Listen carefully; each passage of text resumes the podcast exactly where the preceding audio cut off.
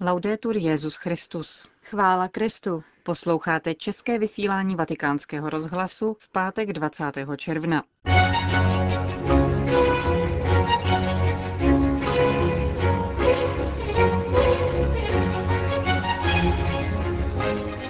Boží slovo rozsívejte vhod i nevhod, povzbudil Benedikt XVI. účastníky Kongresu katolických médií. V kanadském Quebecu probíhá 49. Mezinárodní eucharistický kongres. Nová apologetika, téma plenárního zasedání Papežské akademie. Kardinál Špidlík nazval svou pravidelnou páteční promluvu Východisko. Od mikrofonu vás zdraví Johana Bronková a Monika Vývodová. Zprávy vatikánského rozhlasu. Katolická média, která hlásají lidem evangelium, se podílejí novým způsobem na poslání církve. To jsou slova papeže Benedikta XVI. k účastníkům Mezinárodního kongresu katolických médií, který se koná v těchto dnech v Římě. Svatý otec se s nimi dnes dopoledne setkal na audienci v Klementinském sále ve Vatikánu. Benedikt XVI. ve svém projevu ve čtyřech hlavních světových jazycích dále řekl, je důležité, aby slovo Boží přitahovalo, aby se zhmotňovalo díky rozhlasovému vysílání a dotýkalo se srdcí lidí dnešní doby a podílelo se na přeměně životů našich vrstevníků. Dále dodal, že rádiové vysílání nám dovoluje znát Krista lépe, naslouchat papeži a milovat církev. Rozdílné formy komunikací jasně ukazují, že základní antropologická struktura člověka je vytvořena tak, aby jeden vstoupil do relace s druhým. Což se děje především díky slovu. Ve své jednoduchosti a zdánlivé chudobě se slovo vpisuje do společné gramatiky jazyka a nabízí se jako nástroj, který realizuje mezilidské vztahy. V další části svého projevu svatý otec analyzoval podmínky, ve kterých rádia působí na počátku třetího milénia. Dnes, i když používáte moderní technologie, slova, která vysíláte, jsou plná pokory a někdy se vám může zdát, že jsou ztracena mezi konkurencí jiných hlasitých a silnějších masmédií. Ale nebuďte sklíčení. Rozsíváte slovo Boží, vhod i nevhod. A tak naplňujete Ježíšův příkaz, aby slovo Boží bylo hlásáno všem národům. Slova, která vysíláte, se dostanou k ohromnému množství lidí, mezi nimi jsou i osamělí. A pro ty vaše slovo znamená utěšující dar.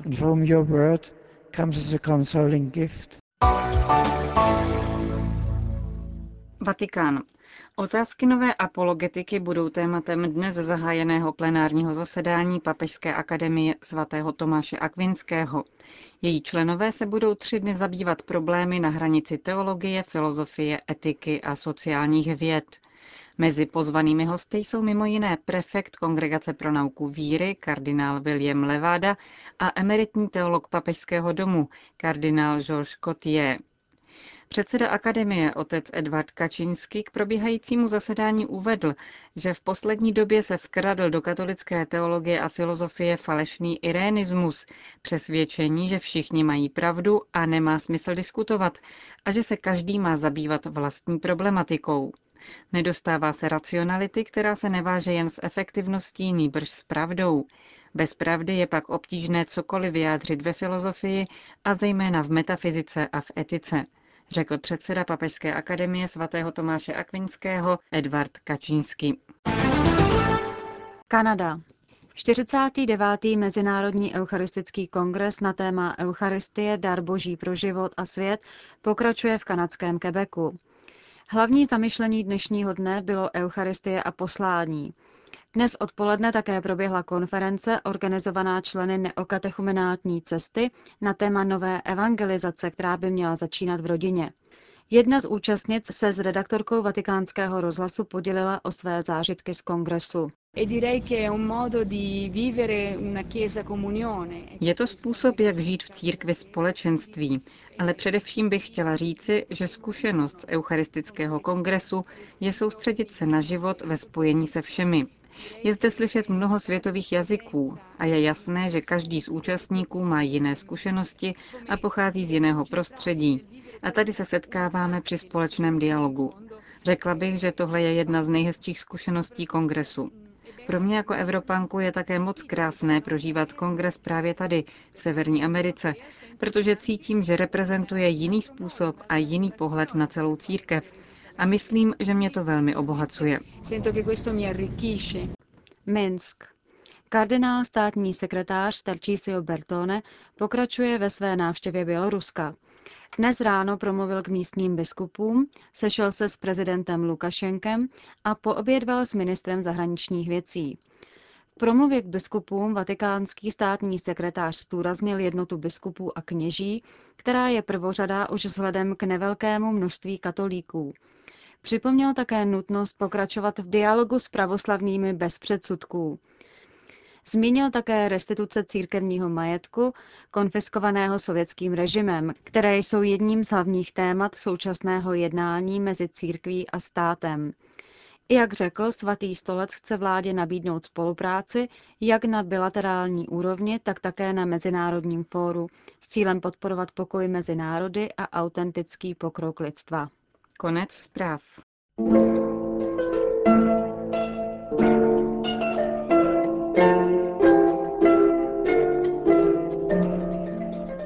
Východisko. Pravidelná páteční promluva otce kardinála Tomáše Špidlíka.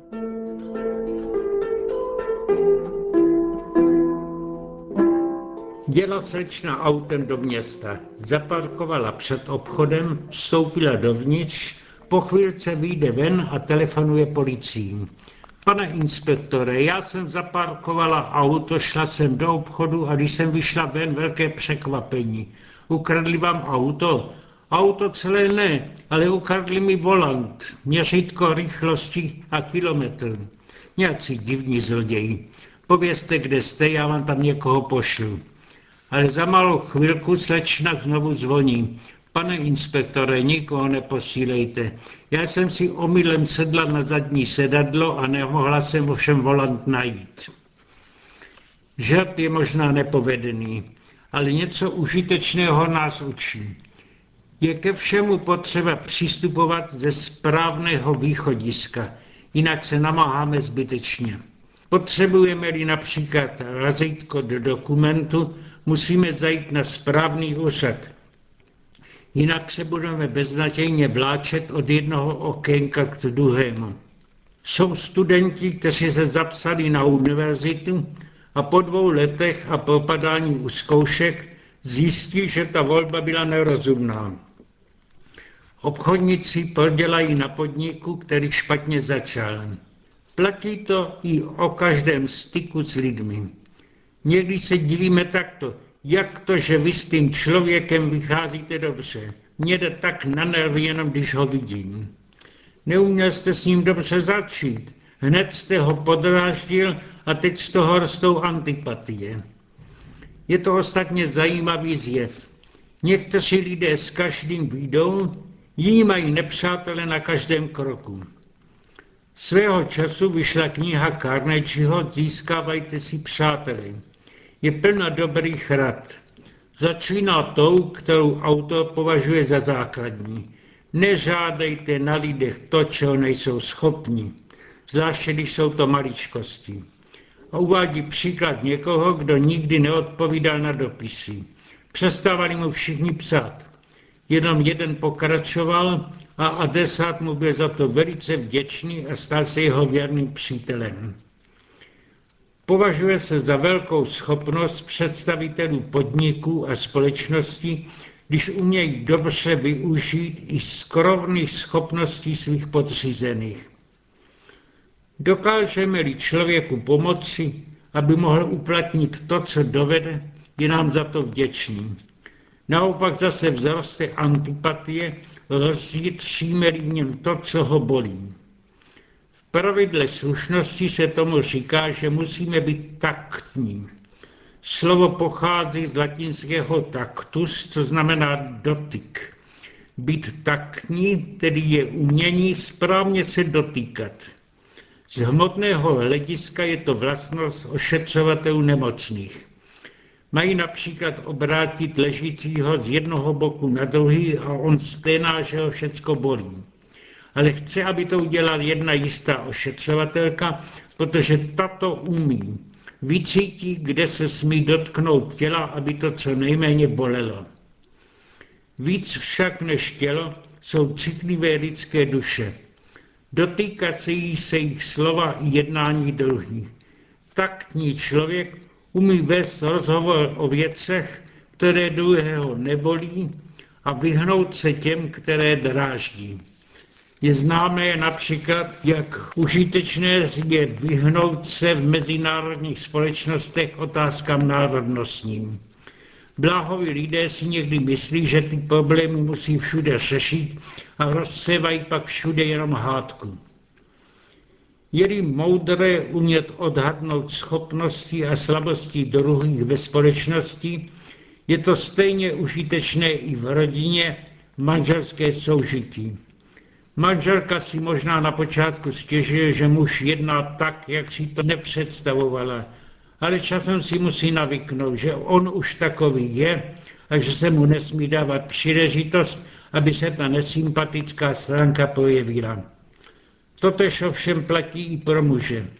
Musí si zvyknout, že jisté jednání a jistá slova jí bolí a proto musí být i doma taktní. Vzájemným taktem se pak překonají dočasné krize a manželství se stane zase spokojeným. Vůči dětem je potřeba se naučit správného postoje, aby měla úspěch jejich výchova. V této situaci bývají matky od přirozenosti citlivější. Otcové snadno tvrdí, co by mělo být bez ohledu na to, co je. Musí se tedy učit zkušenosti, jaký má jejich náhled výsledek. Taková a podobná pravidla tedy stanovíme, když jde o styk s druhými lidmi. Platí něco podobného i pro styk s Bohem v náboženství? Odpověď bude podle toho, jak si představujeme Boha. Vidíme-li ho jenom jako ideál dobra, pak bude náš náboženský postoj výlučně moralistický. Mravní zákony jsou takové a takové, tu se nesmí smlouvat. Vypadá to ušlechtile, ale mohlo by to být i pokrytecké. Jisté je, že nemáme právo umenšovat platnost mravních zásad, ale musíme umět také přiznat svou slabost a tak se učit, abychom i my sami skutečně zachovali to, co snadno hlásáme pro druhé. Široké pole relativity v osobní zbožnosti. Někdo si například stěžuje, že nedokáže se modlit tím způsobem, jakým to vidí u ostatních. Zeptali se v tom případě rozumného duchovního vůdce, dostane normálně tuto odpověď. Tak to nedělej, zkus jinou metodu. Křesťanská tradice zná nepřeberné množství způsobů modlit se a je opravdu nutné, aby si každý našel ten, který mu nejlépe vyhovuje, to je ten, který nejlépe vede k cíli, k tomu, aby se modlitba stala spontánním rozhovorem s Bohem, dialogem jako přítel s přítelem.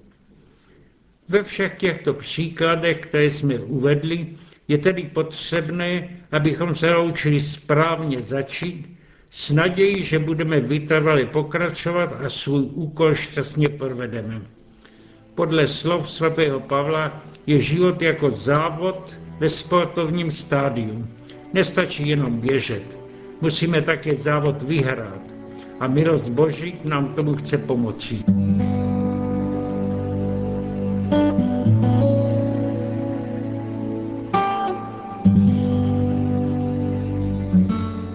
Slyšeli jste pravidelnou páteční promluvu otce kardinála Tomáše Špidlíka. Končíme české vysílání vatikánského rozhlasu. Chvála Kristu. Laudetur Jezus Christus. thank you